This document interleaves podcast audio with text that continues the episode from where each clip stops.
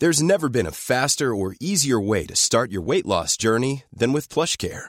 PlushCare accepts most insurance plans and gives you online access to board-certified physicians who can prescribe FDA-approved weight loss medications like Wigovi and Zepbound for those who qualify. Take charge of your health and speak with a board-certified physician about a weight loss plan that's right for you. Get started today at plushcare.com slash weight loss. That's plushcare.com slash weight loss. plushcare.com slash weight loss.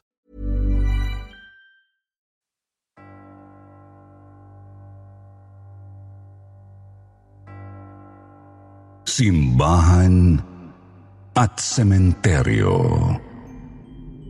Tumatakbong Multo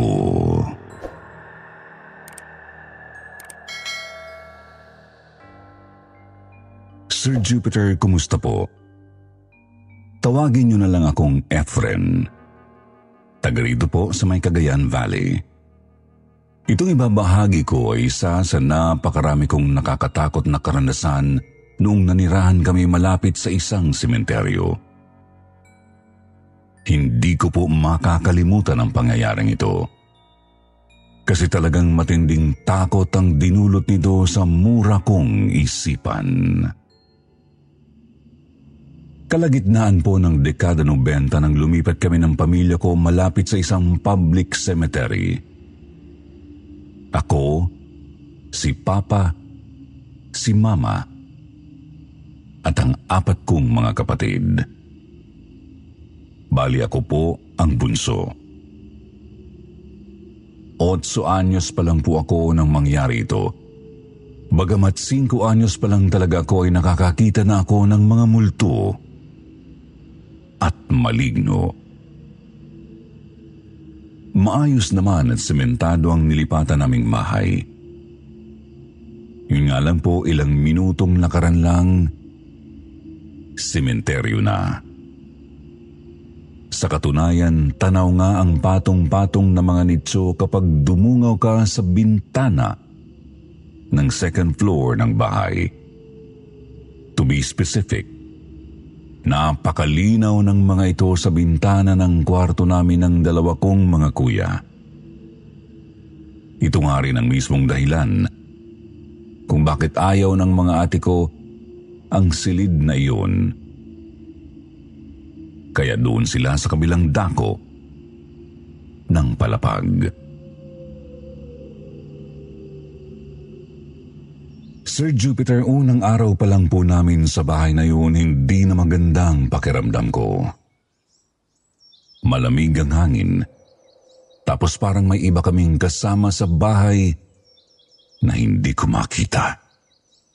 Mabuti na lang at nakikinig sa akin ang panganay naming si Kuya Eric. Kasi bukas din ang third eye niya. Siya rin ang gumagabay sa akin tungkol sa mga bagay na ito. Lalo na noong paslit pa lang ako. Kinausap ko si Kuya Eric tungkol sa kakaiba kong nararamdaman. Hindi rin daw siya mapanatag. Pero wala siyang makitang kaluluwa sa mismong loob ng bahay. Katakataka rin kasi iilang kaluluwa lang ang natatanaw namin sa may sementeryo. Pinagpalagay na lang namin noon na wala naman sigurong multo sa loob ng bahay. Kaya natulog na lang kami agad matapos magligpit ng mga gamit. Yun nga lang, hindi nawawala ang masama kong kutob sa pagdaan ng mga araw. Kapag tumitingin ako sa sementeryo, nagtataka rin ako. May mga araw po kasing maraming ligaw na mga kaluluwa at may araw na konti lang. Hindi nga lang namin sigurado ni Kuya Eric kung ganoon din ba sa ibang sementeryo. Kasi noon pa lang kami na malagi, malapit sa ganoong lugar. Isang hapon po, nasa likod bahay ako noon para magligpit ng mga sinampay. Mag-isa lang ako sa bahay kasi papauwi pa lang galing sa eskwela ang mga kapatid ko. Sina mama at papa naman alas 6 pa darating galing sa trabaho.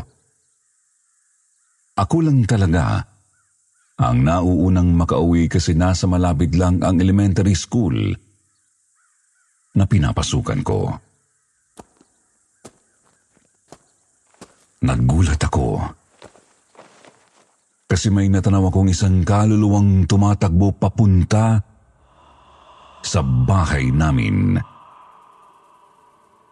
Kaluluwa ng isang matandang lalaki. Bagamat ilang ulit na akong nakakita ng multo, kinilabutan pa rin ako sa isiping baka saktan niya ako. Dali-dali kong tinapos ang pagkuha ng mga sinampay. Ngunit napakabilis ng takbo ng kaluluwa at agad siyang nakalapit. Nagulat ako nang mapansing parang hindi niya ako nakikita. Sa halip tuloy-tuloy lang siya sa pagtakbo at pumasok sa bukas na back door ng bahay. Mabilis akong pumasok sa loob. Hindi ako nagpahalatang napapansin ko siya. Pero kita kong naroroon siya sa likod ng ref. Lalo akong nagtaka. Kasi para siyang nagtatago Pasilip-silip pa nga sa bintana ng kusina. Subalit hindi niya dapat malamang nakikita ko siya. Kaya dumiretso ako sa second floor para ilagay ang mga nilabhan sa kwarto namin.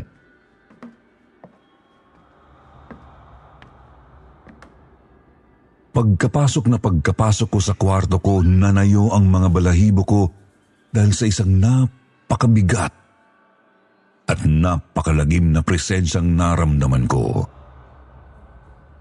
Nanigas ako at nanlamig ang buo kong katawan. Nabitawan ko pa nga ang mga nilabhang dala ko. Ilang segundo pa, nawala rin ang kakaibang presensya at nakagalaw na ako. Pinulot ko ang mga labada Nilapag ito sa kama ko sa kadali-daling. Bumaba. Pagdating ko sa kusina, wala na ang multo. Nilibot ko ang buong bahay pati ang bakuran, pero wala na talaga siya. Napaisip ako kung ano kaya ang gusto niyang takasan o pagtaguan kasi kakaiba po talaga ang kilos niya. Multo na takot? Parang ganun. Sa totoo lang po, hindi ko talaga agad naintindihan noon, Sir Jupiter. Tinanong ko si Kuya Eric pagdating niya pero hindi rin niya masabi kung ano ang nasaksihan ko. Sir Jupiter, nasundan pa po ang ganoong pangyayari sa may amin. Ibig kong sabihin, Ilang ulit pa akong nakakita ng mga kaluluwang tumatakbo at nagtatago. Maski si Kuya Eric. Nakita na rin ang mga yun. May babae, pero karamihan ay mga lalaki. Madalas nasa edad 40 pataas ng mamatay. Subalit meron ding mga nasa edad 20 Siguro 15 anyos ang pinakamatang nakita ko. Minsan pa isa-isa silang tumatakbo papunta sa bahay o di kaya nakakasalubong ko sa mga daan at eskinita. Nagtatago. Saka naglalaho kapag nalingat ako.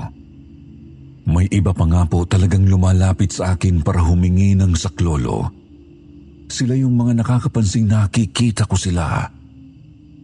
Hinahawakan nila ako sa kamay o balikat, kaya't ramdam na ramdam ko ang takot at pagkabahala mula sa kanila. Subalit kapag napapansin nilang hindi ako kumikilos, agad din silang tumatalilis. Palayo. Palagi ko ring nararamdaman ang malagim na presensya kapag nakakakita ko ng mga kaluluwang tumatakbo, Sir Jupiter. Pero hindi ko talaga makita ang pinagmumulan nito. Palagi rin kasi akong naninigas at pinagpapawisan ng malamig kapag nararamdaman yun.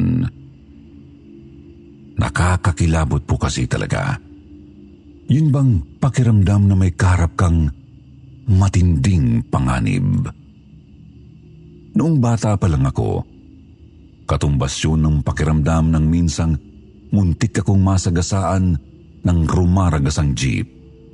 Sa paglagi ko naman, katumbas yun ng kilabot ng minsang matutukan ako ng baril ng isang holdapper.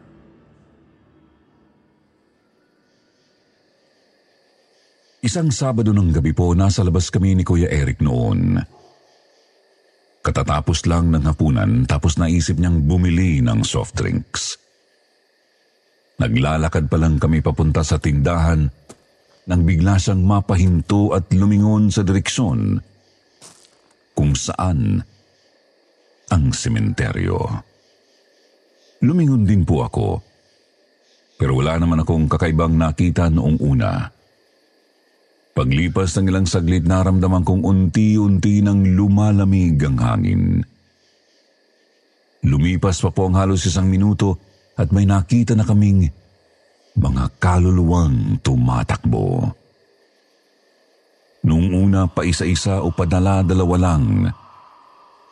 Ngunit maya-maya pa, naging marami na po sila. Tansa ko nasa sampu o labing lima. Pansin naming may tinatakasan silang lahat at gusto nilang magtago. Hindi na yata napigil ni Kuya Eric ang kuryosidad kaya tumakbo siya papunta sa pinanggagalingan ng mga kaluluwa.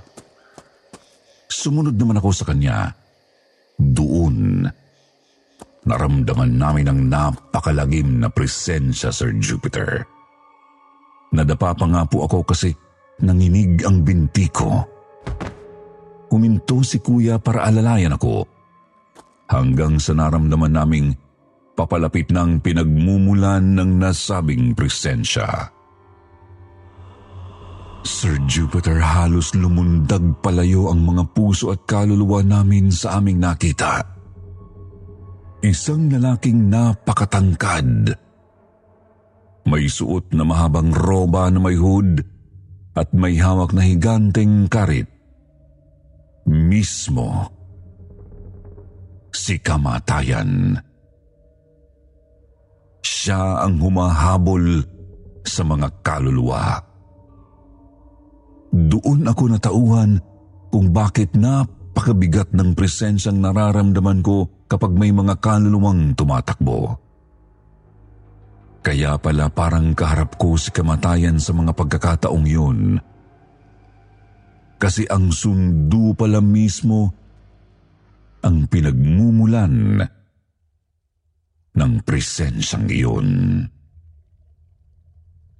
Biglang hinila ni Kuya ang buhok ko ng akma ng lilingon sa direksyon namin ng nasabing nilalang. Yumuko din siya tapos nagsabing, Huwag mo siyang titigan, Efren. Kahit anong mangyari, hindi mo dapat makita ang mukha ng tagasundo. Sir Jupiter, dinig namin ang pag-ungol at sigawan ng mga kaluluwa sa paligid. Hindi ko man nakikita. Pero ramdam kong isa-isa silang naglalaho. Siguro, isa-isa silang nadadagit ng karit ng sundo. Mga ilang minuto rin kami roon bago unti-unting nawala ang presensya ng sundo. Grabe po talaga yun. Masyadong malakas ang kabog ng dibdib ko at naligo ako sa napakalamig na pawis. Akala ko kasi katapusan na namin ni kuya eh. Akala ko mamamatay din kami kapag tinamaan kami ng karit na yun. Bagamat nasa isip ko namang hindi kami mapapano dahil hindi pa namin oras. Ang hirap nga lang magpakakampante. Napatanong kami ni Kuya kung ano kaya ang ginagawa ni kamatayan sa mga kaluluwa.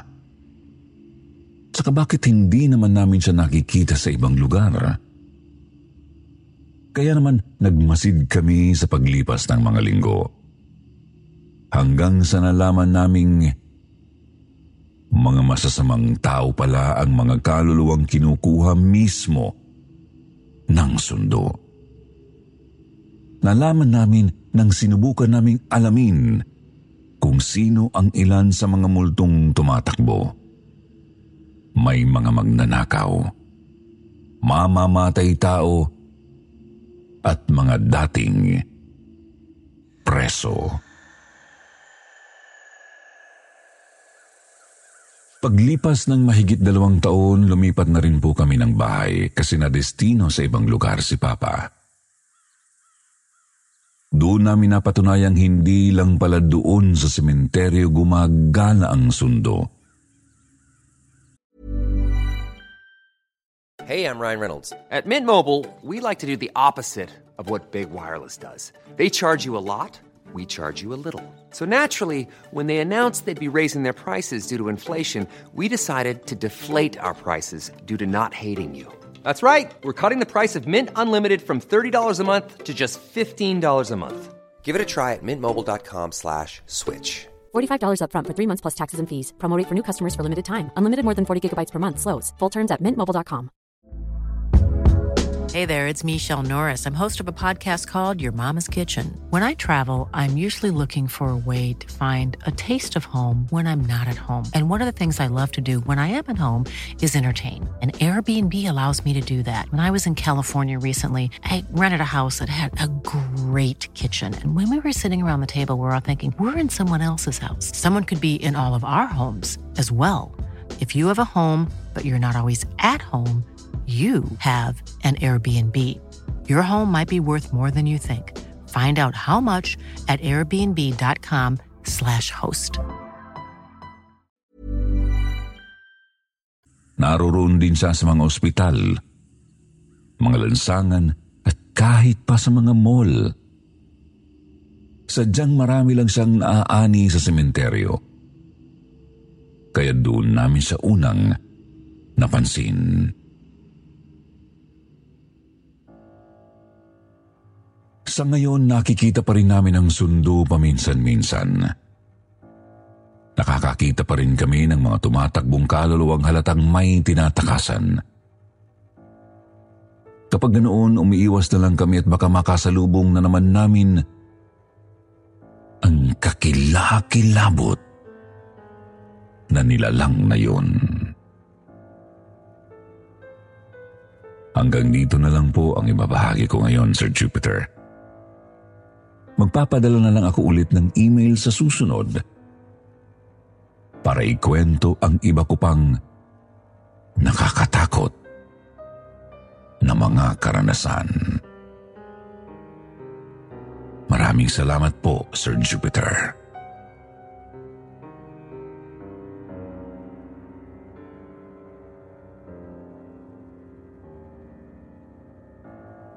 Sina Lolo at Lola sa Bantayan Island.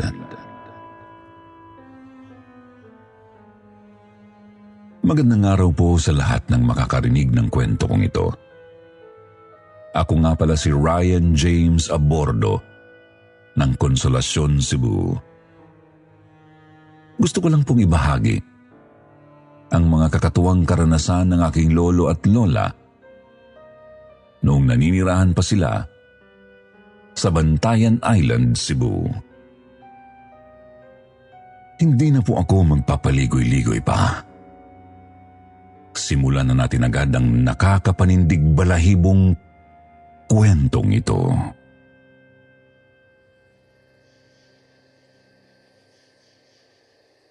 Isang gabi habang gumagawa ng mga basahan ng aking lolo at lola, naisipan kong magtanong tungkol sa kanilang naging buhay noon. Gusto ko kasing malaman ang kanilang buhay sa panahon ng kanilang kabataan. Agad sumagot si Lola at sinabing napakarami raw niyang mga karanasan sa bantayan.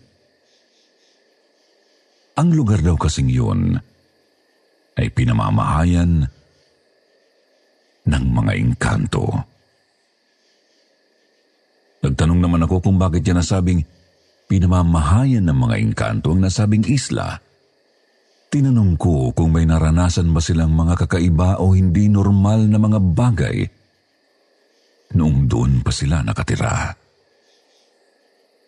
Mabilis ang sumagot na marami silang kakaibang mga karanasan doon at nagsimula siyang magkwento sa akin.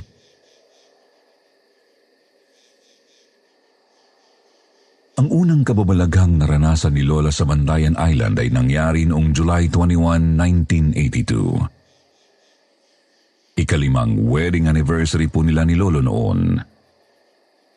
Pumunta si Lola sa palengke upang mamili ng mga lulutuing ulam. May gaganapin kasing maliit na salo-salo sa kanilang bahay bilang pagdiriwang ng kanilang anibersaryo. Tanging kasama niya noon ay ang paslit pang anak na siyang naging tita ko. Pagkatapos mamili, naisipan ni Lola na pumunta ng simbahan para magsindi ng kandila. Pasasalamat para sa ipinagkaloob ng Diyos na panibagong taon ng pagsasama nila ni Lolo. Kaya iniwan muna ni Lola ang kanyang mga pinamili sa kanyang suki na si Tatang Teryong. Pumayag naman ito kasi nga kilala naman na nito si Lola. Doon na po pumunta sa simbahan si Lola para magdasal. Sa kalagitnaan ng kanyang pananalangin, nagulat po si Lola nang may narinig siyang parang itinapon na bato.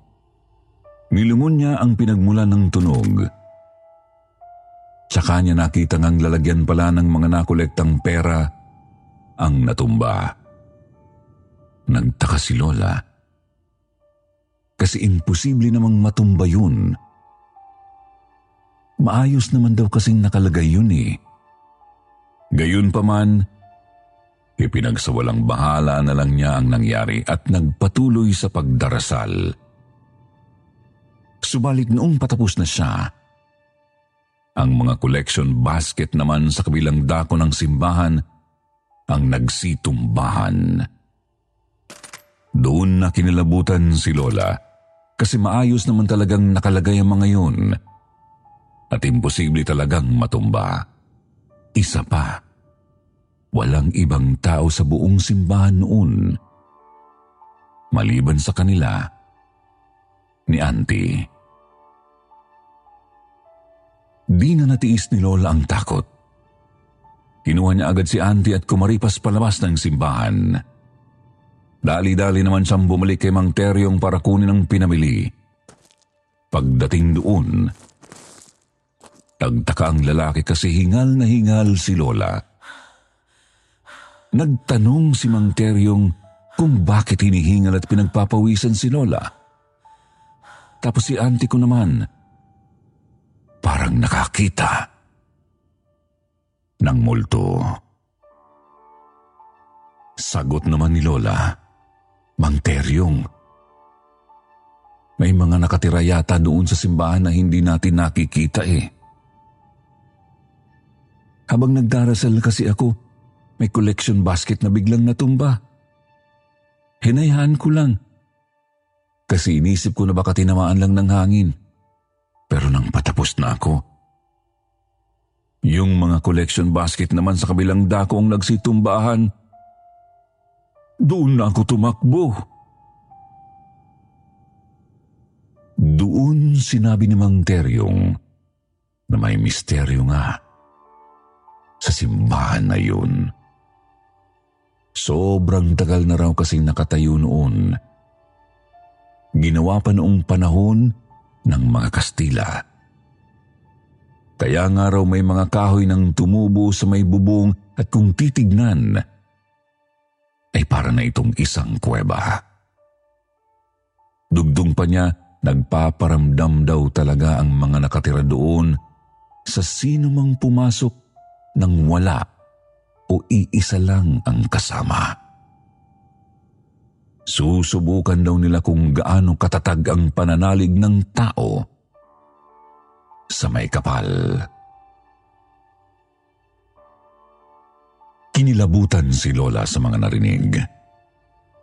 Nagpaalam na ito sa kausap.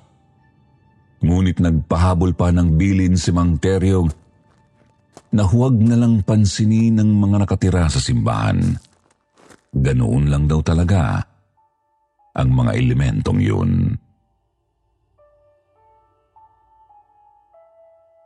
Mabilis na umuwi si Lola dala si Auntie at ang kanyang pinamili. Pagkarating sa kanilang bahay, nagsimula na siyang magluto ng mga ihahanda para sa pagdiriwang ng anibersaryo nila ni Lolo. Nang matapos na si Lola at saka naman dumating si Lolo, galing sa trabaho. Noong kumakain na sila na ikwento ni Lola kay Lolo ang naranasan sa simbahan.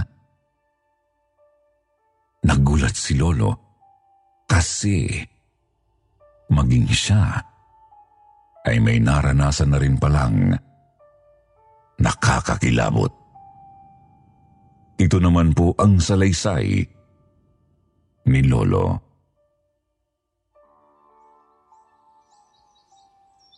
Sir Jupiter, palaging alas 4 ng umaga raw po umaalis si Lolo ng bahay para pumasok sa trabaho. Medyo malayo po kasi ang kanyang trabaho tapos nagbibisikleta lang siya papunta roon. May nadadaanan pa nga po siyang sementeryo sa rutang yun. Isang umaga, madaling araw po ulit nagsimulang lumarga si Lolo.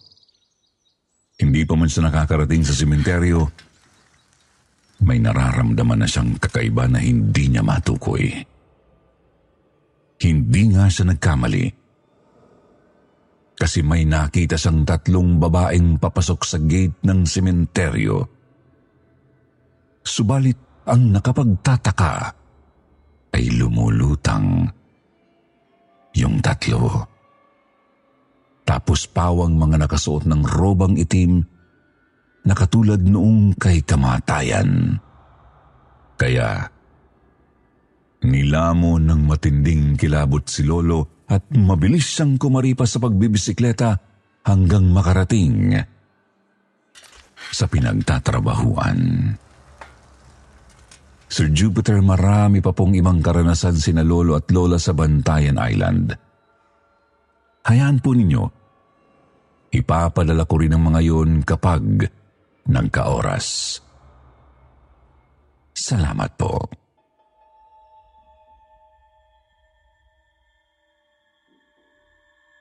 sakristan.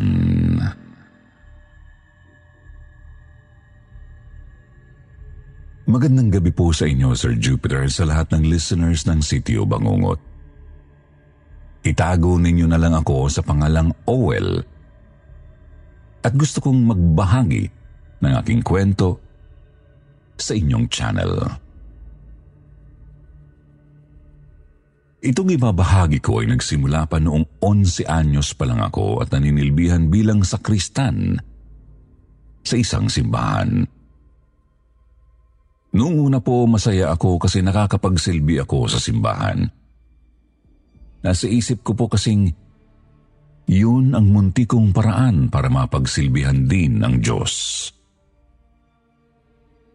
Lumipas pa po ang ilang buwan, ako na ang palaging nakatoka sa simbahan kapag may ililibing o kapag may magpapamisa para sa patay.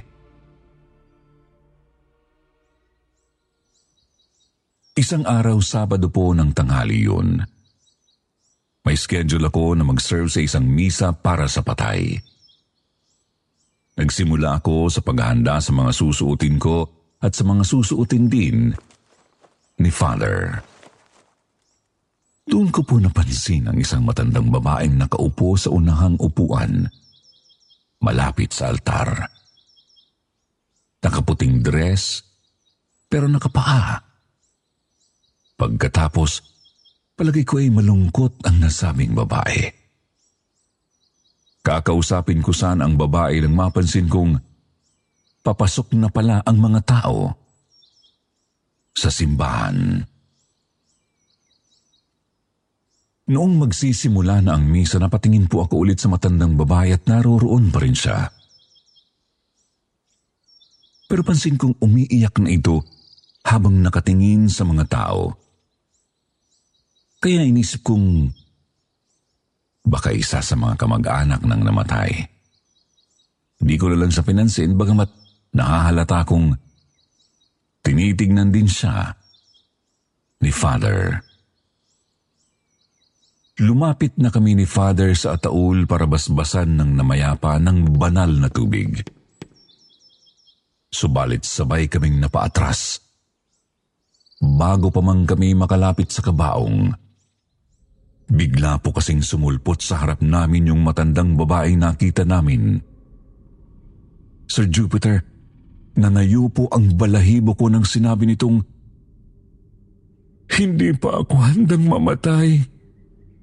Tulungan ninyo akong makabalik sa pamilya ko, parang awa na ninyo. Ilang sandali pa po ay dumiretso na kami ni Father sa ataul. Nanlaki lalo ang mga mata ko nang makita namin ni Father ang nasa loob ng kabaong. Siya mismo ang matandang babaeng umiiyak. Siya mismo ang humarang sa harap namin bago pa man kami makalapit sa ataul.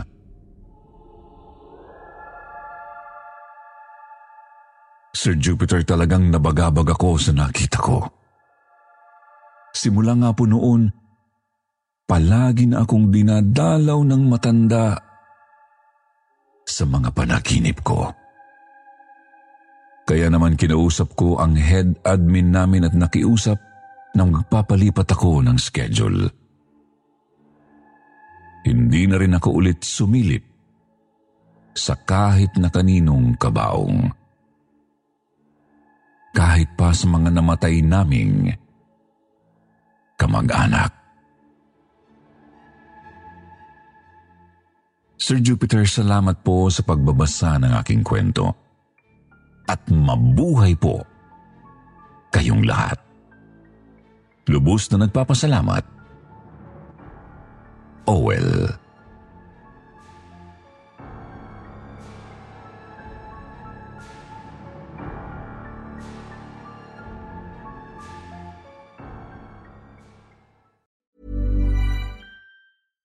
Even when we're on a budget, we still deserve nice things.